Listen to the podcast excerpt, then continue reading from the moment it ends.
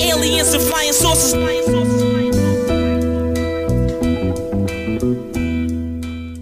This is all in Hey, welcome to the 123rd episode of Two Writers Slinging Yang.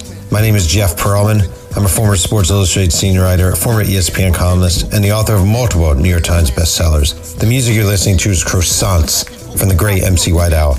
And this podcast is an ode to writing in all its forms, from sports writing to screenwriting to political analysis to dog fancy essays to whatever genre I'm thinking of. And today's episode, well, it isn't the happiest in this series. My guest is Joan Niesen, the terrific sports writer and one of many top shelf scribes to have been laid off last week by Sports Illustrated.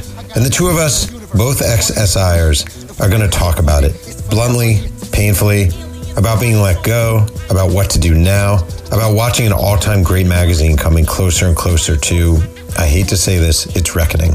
So let's have a discussion that probably needs to be heard right now on Two Writers and Yang. All right, well, Joan, um, it's funny. Well, two seconds ago when we uh, connected, I said, Hey, how's it going? You just freaking lost your job at Sports Illustrated in a blitzkrieg at that magazine that is so freaking depressing and heartbreaking. I feel like that's the worst opening question ever. It's like asking someone, how's your mother after she got run over by a truck two days earlier? So I guess I rephrase by saying, um, how are you handling this? Well, fortunately, no one's been run over by a truck, um, in my life at least. Uh, it's, it's okay. You know, it's, I, it's sort of funny. I, I kind of figured out I was being laid off while I was covering, uh, the St. Louis Blues home opener and, uh, was surrounded by some friends and was in St. Louis where I grew up. And so I'm kind of just hanging out with my parents this weekend and laying low and there are worse places to be when you get, you know, really bad news than surrounded by a lot of close friends and my family, which, so that's kind of a nice perk, I guess I would say. How did you, um, how did you find out? So I think this has kind of been reported. We all got emails about, about meetings that were going to give us our fate. And I, I should say I didn't know for sure I was going to be laid off. I knew that the language in my email didn't mention a future. And so that was sort of the uh, tip off that I had that maybe my, my meeting was not going to be the meeting where, um, continued employment was going to be offered. So I, I didn't know for sure, I should say, but I was, um, you know, using my investigative tools at my disposal to get the sense that that was the case. So do they actually call you back to New York? Do you sit down in a office with, I don't know, whoever, Steve Cannella or Chris Stone or Jon Wertheim, or is it some guy from the Maven you've never seen before? Like, So I was actually just um, on a phone call. Was kind of so I, I'm not in New York. I didn't go to New York. I haven't been to New York um, since earlier this summer. So um, it's kind of a weird like distance between it all, but uh, it is what it is. I don't know that it would have been any different where I, wherever I was. It was news was delivered, and that was that. it's a weird, like I got a lot of calls from people and it was like, man, how do you feel? How do you feel? Not that just because I used to work there and I freaking love Sports Illustrated. I grew mm-hmm. up loving Sports Illustrated. I know so many people there and I am not entirely sure how to feel because while I hate all this, I just don't know where print goes. Like what's Yeah. supposed to happen? Oh, it's a great question. I mean, I, the video that you put up on Twitter earlier today, kind of paging through the latest issue and all the great stuff that's been done in Sports Illustrated recently. And I mean, I'm, sure I'm biased because, you know, some of that stuff has had my byline on it and I was lucky enough to, you know, be working there. But, you know, I feel like if, if you're producing a product of the quality that we were producing and then this happens to you, I don't know, I don't know who's going to do print right if, if we couldn't. And I, I know that, know, there's lots of commentary about how things have been run at Sports Illustrated and at any print publication over the last decade with, you know, the transition to digital and no one out there has done it perfectly, but I think we were, you know, doing a, a pretty good job putting out that magazine and making it something we could be really proud of. So what is the future? I don't know. And I've had people say to me over the last couple days, people with really great intentions saying, "I- I'm going to cancel my subscription. And it's, I don't know what to say back to them because it's like, I still have a lot of good friends who work there and I, you should read their stuff. Don't, don't, don't necessarily cancel your subscription. Um, but then at the same time, there's this kind of righteous anger. But ah, God, I don't know what the future is. I wish if somebody did, they'd be really, really wealthy. It's really, it's actually, you, you, it's interesting because, um, my partner in baseball writing when I was at SI was Steve Cannella. Now Steve is editor, you know, one of the co-editors of the magazine. I love Steve Cannella and I think he's, I think he's one of the best guys out there. You know, there's a part of me that's like, this is, I love Steve Cannella. So I guess good for Steve, but at the same time, I don't know. What is he taking over? What are the, what is the Maven going to do to this place? What? Yeah. You know what it is? This is, all right, Joan, I think this is it. They screwed up with the website so badly so long ago yes. that it's, it's, there's nothing there and there's no real reason to go look at it. They had the vault, which could have been amazing and they totally screwed it up. Um, it could, the path could have been so different. And I just feel like you can't go back. Like you can't go back in time and change it. So I just don't know what you can do. Exactly. It's, and it's, it was at any moment, it's so hard to know, you know, what the future is going to hold with everything digital. And like you said, you know, there were some decisions made that probably weren't the right ones. I can remember back to though when I was, I was an intern at Sports Illustrated, um, when I finished grad school in the summer of 2011. And that was right when iPads were becoming a thing and Sports Illustrated was kind of on the cutting edge of having a really nice iPad app. I want to mm-hmm. say we were the second iPad app in the iTunes store for a magazine. I remember it and it was great. And yeah. And I remember being in these meetings and these intern presentations that summer. And it was like, this place is on the cutting edge. And, you know, we are, and that point, I mean, it was, we were a magazine first and foremost when there was that huge divide between web and print that is, you know, largely gone by the wayside, but still, you know, everyone struggles with that. But it was, I was a magazine intern and there were web interns and I did magazine mm-hmm. stuff. And there was that still that huge divide. And part of my job was taking the magazine pages and fact checking them and checking them for style, whether they were in the vertical or horizontal layout for when you flipped your iPad. And that was so wow. important. And we were doing, and it's thinking back on that. It's like, God, how was that only, I mean, eight years ago? Let's actually take this apart a little bit. Okay. I was at SI from 96 to 03. You have been there for the last five years uh, until recently. What do you think went wrong? Gosh, I I think that we did get a bit hampered by the what I just mentioned, sort of the divide between print and digital, because I think in a way Sports Illustrated was lucky enough to be producing this amazing premium print product that there was so much value placed on that when other people's values were shifting out there toward, toward the digital space. And I don't know that we ever kind of were able to put a value on some of the digital products we could have been creating. There's been like not much continuity with podcasts over at Sports. So that's one thing that I look at as, you know, a market that's super, you know, pretty saturated now in the podcast about sports sense in terms of this is our football podcast and this is our mm-hmm. basketball mm-hmm. podcast. And it's just a place that I think Sports Illustrated never got a huge toehold in. That's something I look at, but I have a hard time articulating what be, what about the divide was what went wrong. But I think it is, I think you can trace it back to that, to that sort of wall between print and digital that did exist. Like I, I do think it is funny to think back, like 20, 2011, you know, I had a Facebook, I had, you know, Twitter. We, the world was on the internet and yet we still had interns who had jobs that were some for the magazine and some for the website. And that's kind of in the moment, it didn't seem so anachronistic, but looking back, it really does. I've had mixed feelings through the years about Bill Simmons and some of the things he's done, right? Mm-hmm. But the mm-hmm. guy, give him freaking his props because he's always two steps ahead. You look at the ringer and they load it up on podcast way ahead of time. And people say, Oh, the athletic early on, the athletic. Well, the athletic figured out this thing, this model that actually seems to be working. And I'm just not sure there was ever at SI someone who is two steps ahead. You know what I mean? It always felt like it was reacting, reacting and not being sort of ahead of the curve in a very positive way.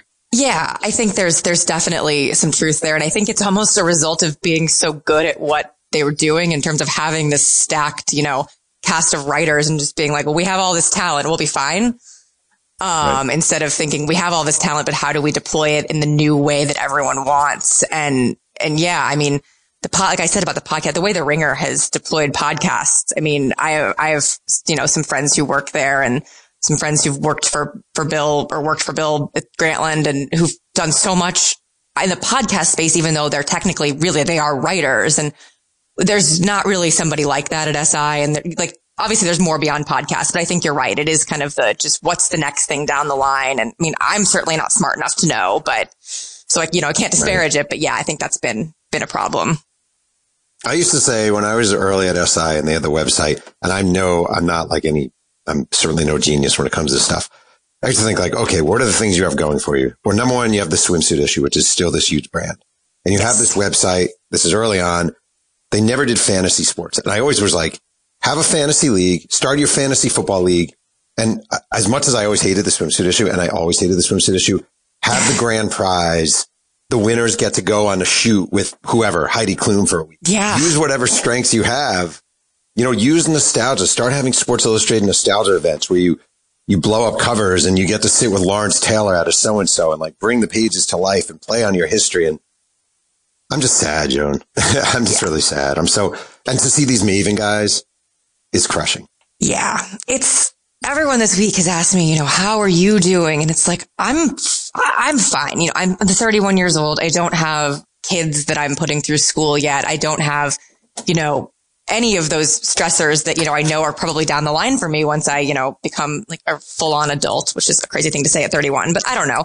Yeah. I could be way worse. I'm really sad for Sports Illustrated and for I got my dream job when I was 25 years old at this venerated place where like I had in my room at the time, like multiple framed Sports Illustrated covers. And I remember the day that, you know, I officially got my job offer from Jon Wertheim, looking around the room and being like, I fucking get to work there. And, uh, you know, that's the thing for me. It's like, there's just so much history and I'm like I'm a sports nerd. I'm more than that. I'm a writing nerd. I'm more than that. Probably I'm a history nerd. There is this inherent history to the place that, you know, I just hate to think might be wrapping up now. I got hired in 96 and I became, so I was around the same age you were when you started there. And mm-hmm. I, um, I became a staff writer pretty quickly. And it was actually me, uh, Jon Wertheim and Grant Wahl all sort of okay. moved up the, the yeah. ranks together.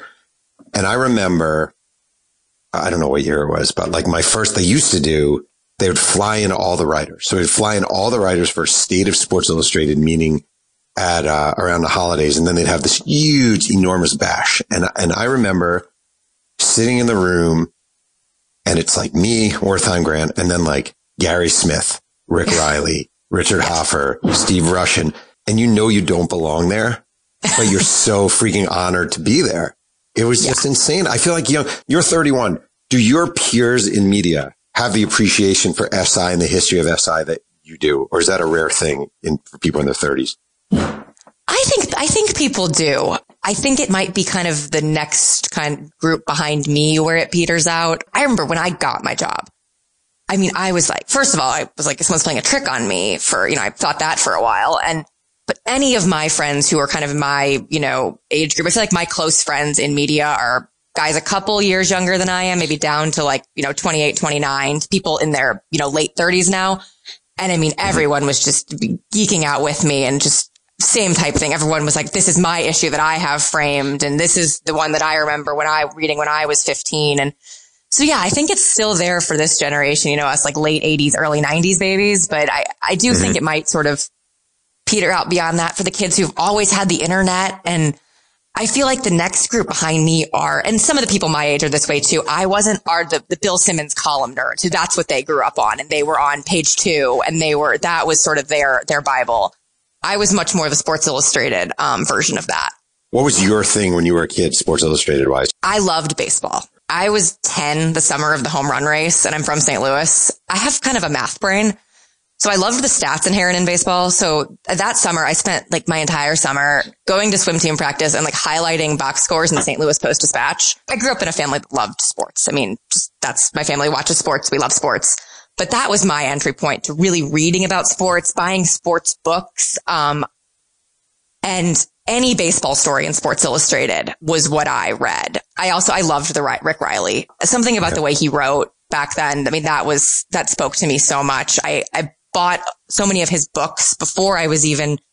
So for some context, I, I was this little baseball nerd, um, circa 1990, 97. And then I, um, from there on, I liked sports, but sort of got away from it. I went to college. I was an econ major. I had no intention of being a sports writer. But even in that time, I read Rick Reilly's books, just lots of sports books still. So baseball though was my entry point to SI. You went to Georgetown, as you just said, a degree in economics. You got a master's degree from Missouri. Are you sitting there bored in your economics classes thinking I want to be a sports writer? no. Um, I went to college for, for economics. Like you said, I always loved to write. Um, I used to write novels about my American Girl dolls, um, when I was like five, novels being like yep. one sheet of paper. And, um, did they know you were writing them? The American Girl doesn't know that they were being profiled? I mean, I, I, told them. I don't know how much they yeah, heard. Right, right. so yeah, I like at Georgetown, there's no journalism major, but they have some great night classes taught by working professionals who are living in the DC area.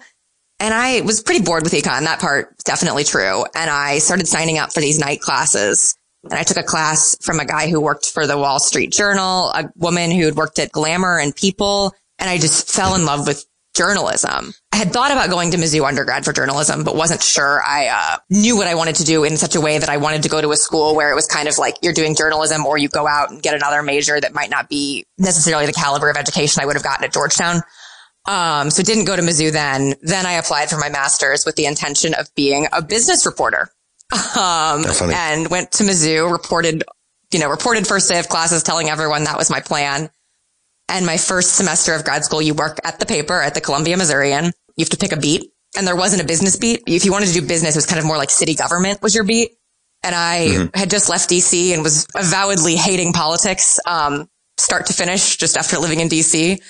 Um, yeah. so didn't want to do city government. And everyone told me the sports editor, um, a man named Greg Bowers, who has since retired, everyone told me that Greg was like the guy if you wanted to become not only a great reporter, but also a great writer. Um, the, the kind of talk around the newsroom that I'd heard was on this, you know, intro beat. It's really, really reporting heavy. And sometimes, you know, writing will come next, but Greg was a guy who would give you all of it. So I said, I like sports and I, um, signed up. And then at the end of the semester, um, a friend of mine who is now um, at the Ringer with with Bill Simmons, Robert Mays, he was I graduated college a year early, so I was the same age as all of the seniors that year. So he was a senior at Mizzou and he had just covered the football team.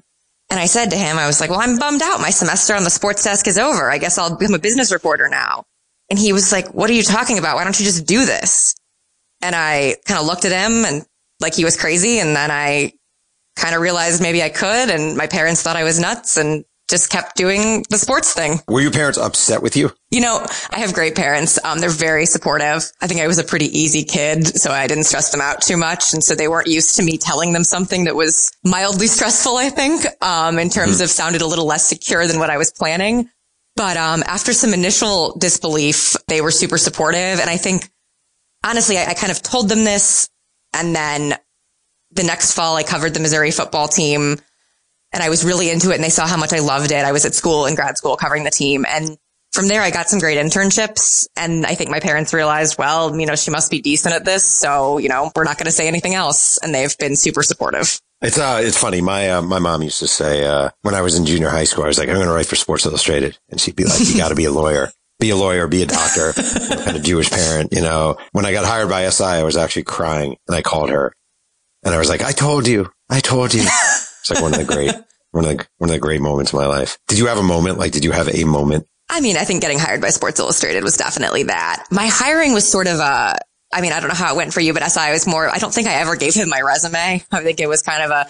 Jon Wertheim called me and said, "Do you want to talk about a job?" And I said, "Sure." And I met him when the Broncos. I was on the Broncos beat when the Broncos were playing the Patriots in Boston. He happened to be in Boston, and we talked about the job. And then I met him and Chris Stone and a couple others were all in Denver for Peyton Manning's Sportsman of the Year party a couple, maybe three weeks later. And I met them all again. And then I want to say like, I, I think I kind of knew in that meeting that I was probably getting an offer. So there wasn't like this amazing moment where I realized I'd gotten the job.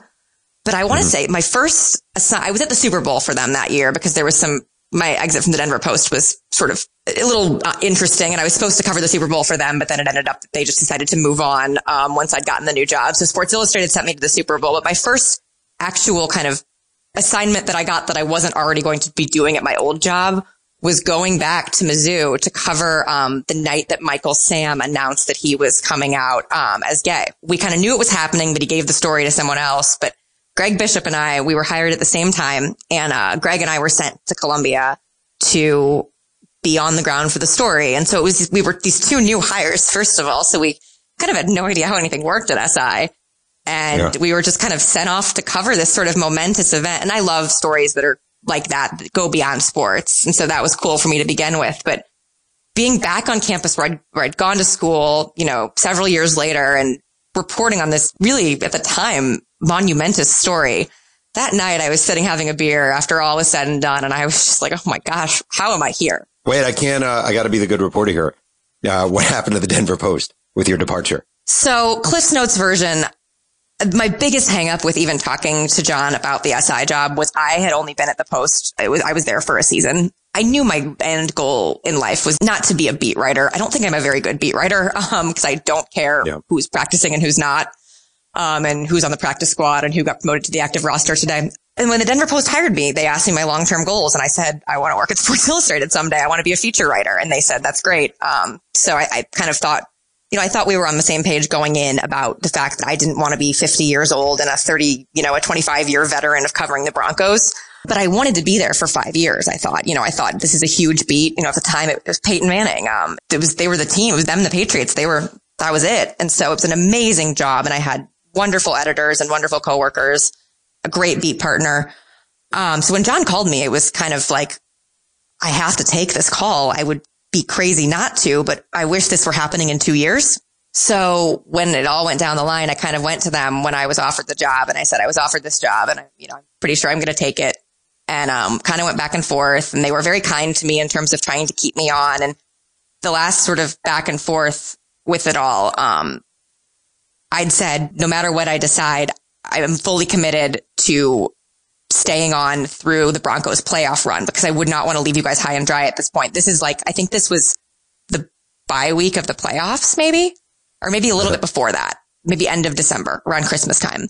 So that was sort of agreed upon because I'm a people pleaser. I, I hate making people upset. Um, so big thing for me was like, I'm sticking this out probably through the Super Bowl because we all sort of thought that's where they were going to get. And so that was kind of agreed upon. And then once they took the Sports Illustrated job, they decided that wasn't the direction they wanted to go in and they'd rather just kind of promote someone else to the beat and let me go my way. So I had a pretty frantic phone call with Jon Wertheim, who was, I believe, actually in the airport on his way to the Australian Open saying, who do I need to talk to to get my start date moved up? I need to start working at SI much sooner than six weeks from now. SI was great. They were like, well, you know more about the Broncos than anybody on staff for us. So, um, hop on in and let's get this going. And I covered the playoff run and the Super Bowl loss to the Seahawks that year. Do you feel like the Pope, were there hurt feelings about you leaving or was it just, I don't know, was it to fuck her? We're just moving on. Like, I think a mixture. I think the people who I worked with directly, um, were pretty upset at how it all went down and felt like they'd done me a little bit wrong. Um, and I still have good relationships with those people and, um, my former coworkers at the Post too. I mean, I can't speak more highly from people about the people I worked with there in Denver. I learned so yep. much in that even brief time on the beat, but I think there was, I think some of the higher ups were, um, I mean, I guess I can say this now. I mean, they, they don't know me anything. The, the editor of the paper at the time told me I was going to be a glorified intern at Sports Illustrated. Man. So, um, I'm happy to have proved him that? wrong. I think it was some kind of weird try way to get me to stay. I've never really said that to anyone, and, but I feel like I can say that now. I don't know. That was, that was not a fun thing. And I'm, I don't respond well to negative reinforcement. I'm, so that didn't, didn't do great for me. That I was, I was not happy, but, um, but yeah. So I, but I think the people, the people who I, and that he's no longer at the paper anymore. Um, he's long gone. The people I worked with were still there. Some of them were just so gracious and, um, so proud of me. I mean, everyone I told about the job offer, including my beat partner, Mike Klis, just basically said to me, like, well, that's my, that was my dream job when I was your age. Go get it. I don't think anyone thought I was making the wrong move and nor do I think I was making the wrong move. I, I had five and a half great years at SI on behalf of other writers in the world, on behalf of myself and the whole Pearlman family, I would like to say to your former editor, go fuck yourself. Like that's a really shitty thing.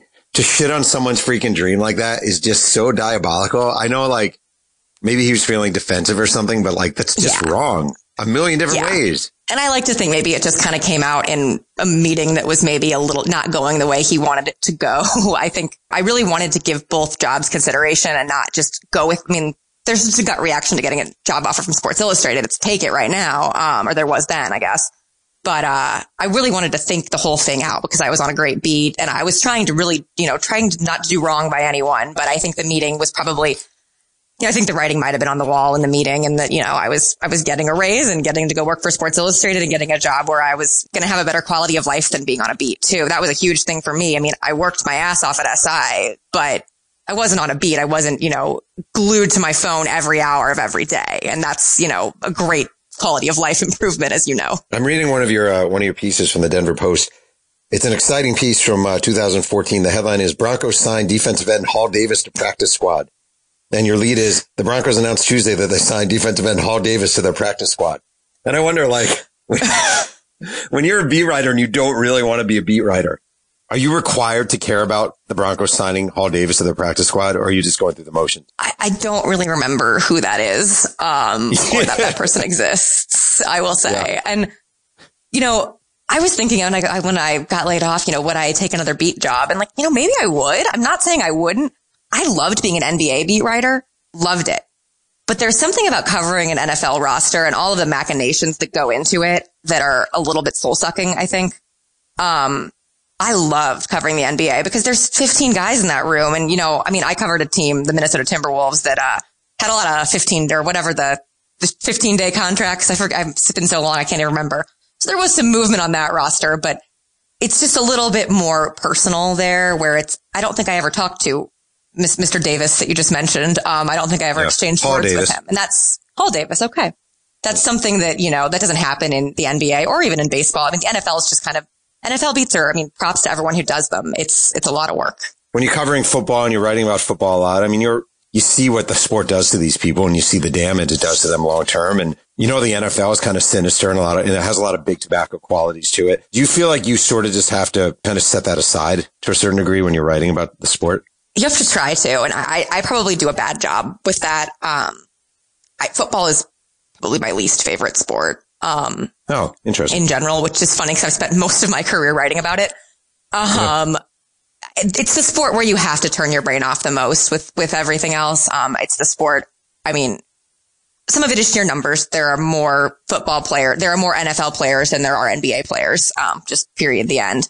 But some of it, there's, I think it's a sport with the most, you know, violence being perpetrated against women.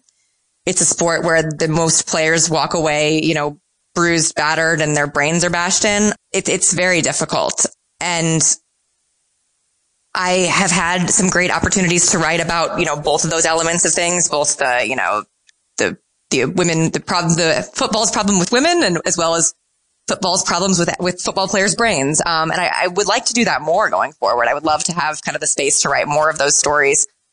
That said, there are some great guys in football and I've had so much fun covering football at a micro level. I think when you cover bigger picture trend stuff, it's sometimes hard, but then you go and I just, my, my last big magazine story was from, I think two issues ago about Jonathan Taylor, the Wisconsin running back who's a philosophy mm-hmm. major mm-hmm. and who is just, I mean, gosh, he's, he's brilliant and he's, you, you see that story and in the back of my mind though, I'm thinking, please don't get CTE Jonathan Taylor.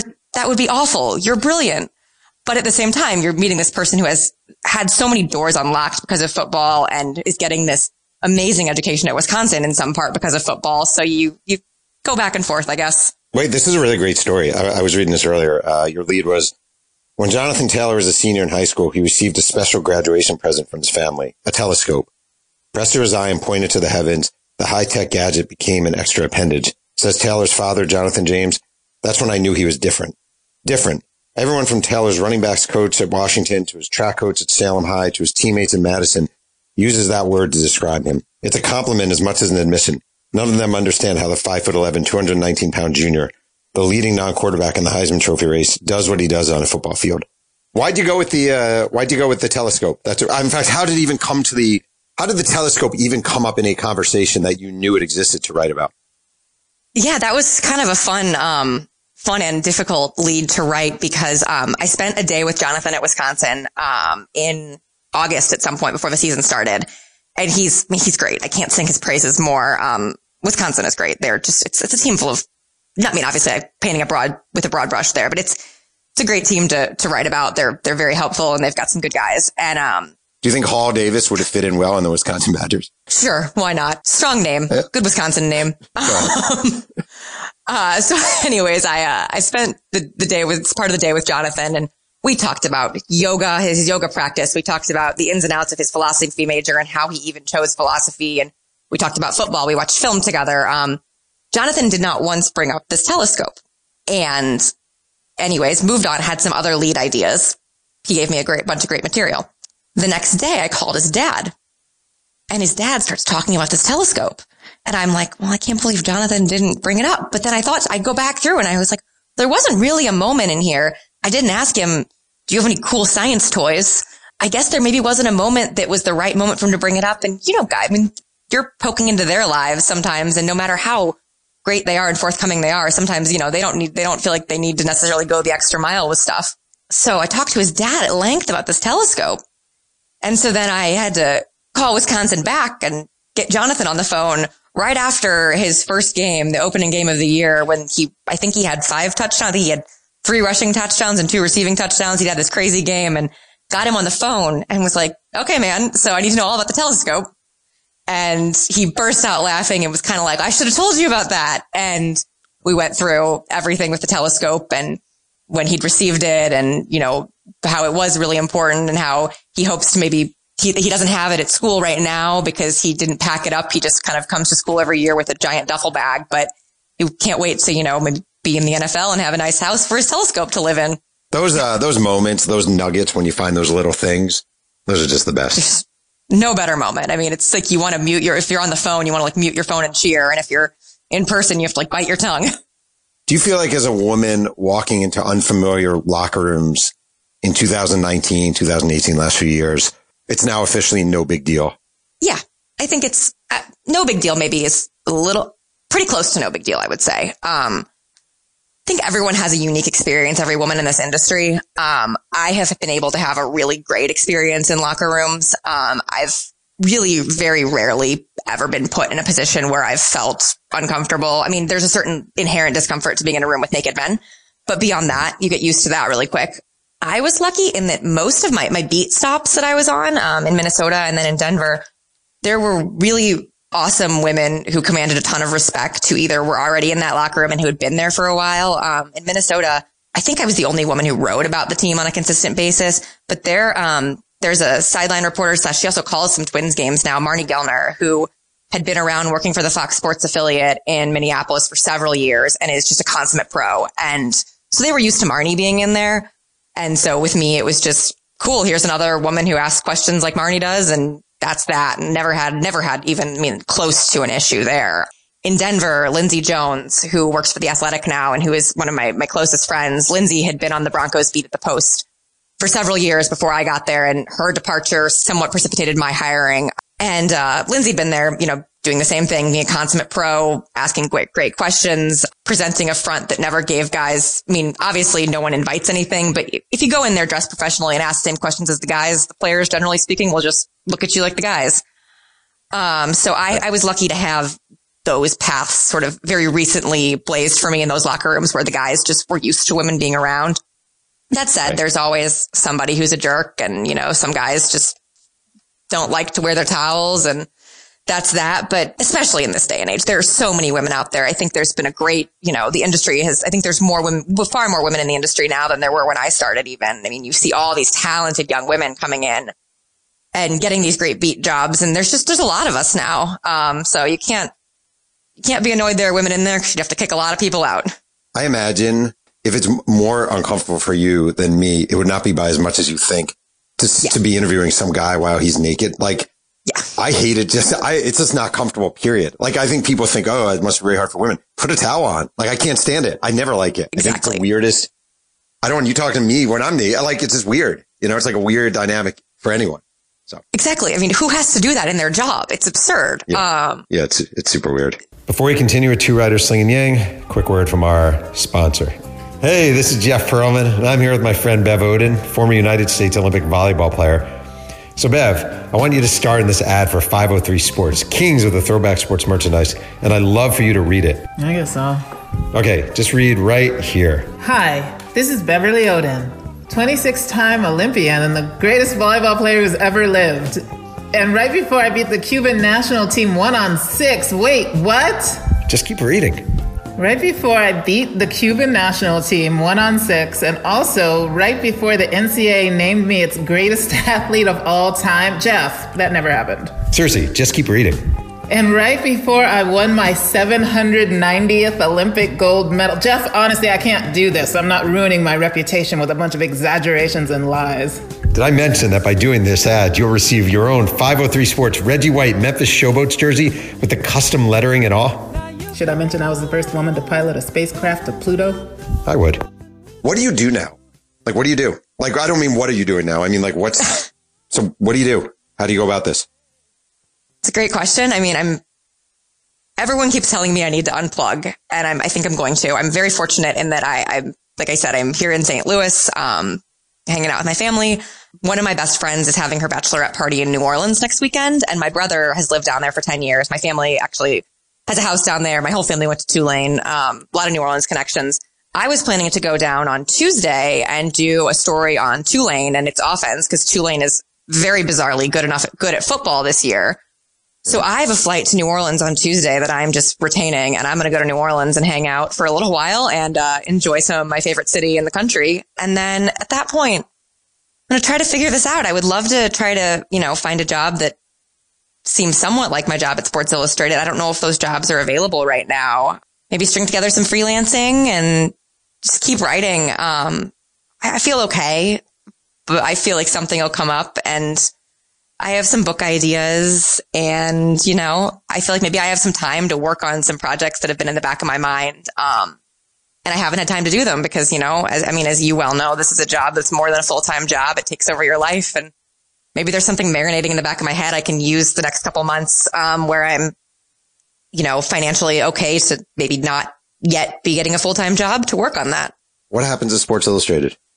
Gosh, I don't, I wish I, I wish I had like a happy answer. I don't have any idea. I, like you mentioned, Steve Cannella is one of the co-editors in chief along with Ryan Hunt, or who are two, they're two guys I've worked with closely for the last five and a half years who are brilliant and, you know, great at their jobs. And I don't know what leeway they'll be given to make Sports Illustrated what it should be. But, you know, if anybody can do it, that isn't Chris Stone or Mark McCluskey or one of the, the guys who are like, oh, we're also phenomenal. It's, you know, those guys know how to put out a great magazine, but it's just, I don't know what the resources are going to be like. Um, and you know, if, if the Deadspin story that came out yesterday is, comes true, which I mean, I feel they probably did great reporting and, you know, have a lot of confidence in that story. It's, it's going to be a tough road ahead for, for those there. But I mean, like I keep telling everyone, there's still so much talent there, even if it's, you know, what two, two thirds of the talent that was there on Wednesday. It's, it's still a lot of people who are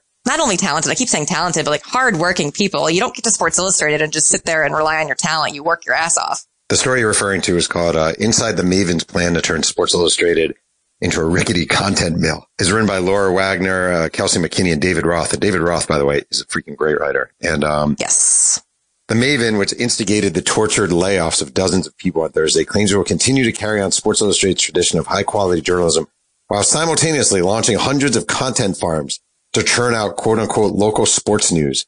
They use a model similar to that of SB Nation team sites, now the subject of two federal collective action lawsuits. Uh, Fansided Sports Illustrated's last exploitative appendage and Rivals.com and, and Scout.com, irrelevant and failed ventures, respectively, that were both championed by Levinsohn and Heckman in the early 2000s. yeah. I mean, seriously, it's freaking. I mean, I did, I'm going to keep this exasperation in because it's very real. Like a lot of times I edit this podcast and I'll be like, oh, take out the, but like, I feel like you and I have something shared here, even though we're, we're separated by time at the magazine. And that is like, it's almost like, it's almost hard to explain to people how Sports Illustrated was bigger than everything else. And that it was, yeah, it was just, it just mattered. And the writing was so ridiculously good from top to bottom. And right, it felt grand and it felt important. And it was like you had time magazine, you had the New York Times, you had the Washington Post, you had the Wall Street Journal, you had Sports Illustrated. And maybe there were a couple of others in that group, but not many. That's how I kind of view it. I don't know if you feel that same way, but that is exactly how I, I viewed it. Oh, I mean, yeah, absolutely. And the other thing about SI too, and I'm sure you felt this way was, I guess this is sort of a long winded way to say it, but back when I was an intern, I had an internship at Sports Illustrated over the summer. And then I'd also been lucky enough to get a follow up internship that next fall at the Dallas Morning News. So when I got to New York for my SI internship, I had my next kind of seven, eight months booked out. And, um, I'm a Midwesterner. Um, and I'm, I probably would make a poor New Yorker. Um, and, uh, I felt that in my mind on my way to New York, I was like, this is going to be an amazing experience, but like, I bet I won't like the people there as much because I don't know. I'm just mm-hmm. such like this Midwestern girl. And then I'll go to Dallas and I'll, you know, that'll be where I really feel at home. And this is no knock on the Dallas Morning News. There, people, everyone there was wonderful to me too. And I had a great internship. When I left Sports Illustrated, I was like, there's no way I'm ever going to work with better people than the people I met this summer. I was like, I love everyone. I like, I was, there was no one I had anything bad to say about. It was, it was so funny thinking back on my mindset going into it. And it was just like, these people are like not only like gods of journalism, but they're the kindest people you'll ever meet. I, I worked that summer. I helped Peter King out with a project he was doing where we were surveying the 1986 Bengals, which Peter had covered them. He was on the beat, I think, for the Cincinnati Enquirer. Mm-hmm. And we were going through to find out the health status of every single player on that team 25 years later. Right. And so I helped Peter with this project. I was a fact checker, but I did a bunch of interviews, um, in terms of Peter kind of gave us the interview to do, but I, I asked, you know, a lot of questions to get this sort of health database put up and I, I helped Peter with it. And I kept helping Peter a little bit after I left my internship because the story wasn't done yet.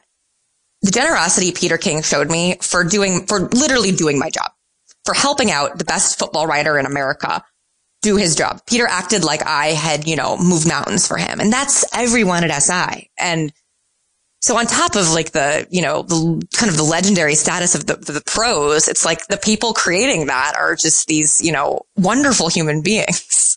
So let me ask you a final question. There's a 20 uh, year old kid at Northwestern or Delaware or Syracuse or whatever who really wants to go into sports media right now, sports journalism. Are you saying do it or are you a little less are you a little more reluctant about sort of giving that advice in 2019 than maybe you were a year ago? That's such a good question. I, I, I think about it all the time because I, I talk every semester to the sports writing class at Mizzou. And, you know, you can't help but think that way when you walk into a classroom. You know, what, what should I be telling these kids? And I mm-hmm. felt like when I was in school, um, there were some well-intentioned people who were trying to help me out with jobs and stuff who maybe sold me a bit of a bill of goods about how certain things might work. And I don't ever want to be that person. Um, I don't want to project false optimism onto anyone. But at the same time, as somebody who got into this industry, like, like we talked about earlier, in sort of a circuitous way and had other options. Um, I mean, I'm sure everyone has other options, but I had other very different options, I guess, career wise.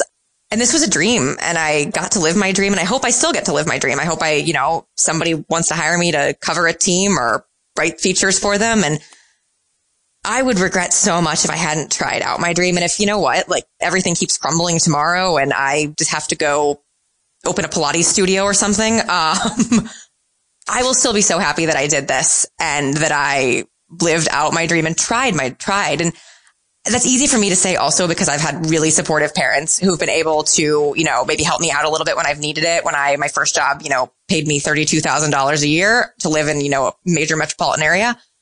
And I've been very lucky on that front. And that's a real concern in sports journalism to me and journalism in general that it sort of weeds out people who don't have that support. So if somebody were saying, you know, I'm going to have to mortgage all of my savings to do this, I might caution them. But if somebody said, you know, yeah. I've got support. This is my dream. If my dream blows up in a year, I know I'll be okay. I'd tell them to do it because God, the best days of my life have been tied to really my job at Sports Illustrated. Some of the best moments I've had are because I had that job and was afforded these insane opportunities. I mean, I got to go to the Masters. I got to see Tiger Woods win the Masters in April. That's like, cool. Who gets yeah. to do that? Um, so yeah, I think there's definitely caution, but if somebody has, like I said, the support and resources, give it, give it a try. You could get really lucky right. if you work hard. I always say, you know, when I was at SI early on, Jack McCallum once said, he said, you're not going to be the richest, but you're going to have the best stories at your class reunion. That is hundred percent the truth. Joan, let me throw a, uh, let me throw a final thing at you. I, uh, I got to throw. You mentioned writing books, and I think I have a good topic for you. So I want an open mind on this. Okay. Yes. Okay. He was a kid from Baton Rouge, Louisiana. He was uh, he played his high school ball at Baton Rouge University School. His college ball at Louisiana Lafayette. He was a fifth round draft pick in 2010 by the St. Louis Rams. He bounced from the Redskins to the Titans to the Raiders to the Browns to the Cowboys to the Steelers to the Broncos, where he was profiled by a certain traitorous writer who departed the newspaper for Sports Illustrated. Today, Paul Davis sits at home in Louisiana waiting for someone to write his story. As someone who is flying to Louisiana on Tuesday, this sounds like a great next step. Paul's waiting by the phone going, ring, ring, please, ring. if you're listening, Yeah. Hall, I hope you had a great career. Well, listen, Joan, seriously, I'm a huge admirer of your writing. I think you're great. It doesn't do you any good, but I, I, I mean, I think you're going to have a long career in this business. I just think this is a speed bump that you're going to look back at. And I, I honestly, I appreciate you sort of taking time to talk with me about it. I really do. It sucks, but I, I, I just think you're great. Well, that's all too kind. And um, this was so fun. I, I don't have a ton on my schedule these days. I mean, this will be fun on a packed day, but uh, I'm pretty antsy. I'm not a, I'm a pretty high energy person. Right. So it's been fun to sit here and chat about some of the most fun I've ever had in my life. I want to thank today's guest, Joan Niesen, for joining me on Two Writers Slinging Yang. You can follow Joan on Twitter at Joan Niesen. This podcast is sponsored by 503 Sports, kings of the throwback sports merchandise. You can visit the website at 503-sports.com. One can listen to Two Writers Slinging Yang on Apple Podcasts, Google Play, and Spotify, and reviews are always appreciated. Music is by the Dowsing MC Whiteout. Thanks again for joining me, and remember, keep writing.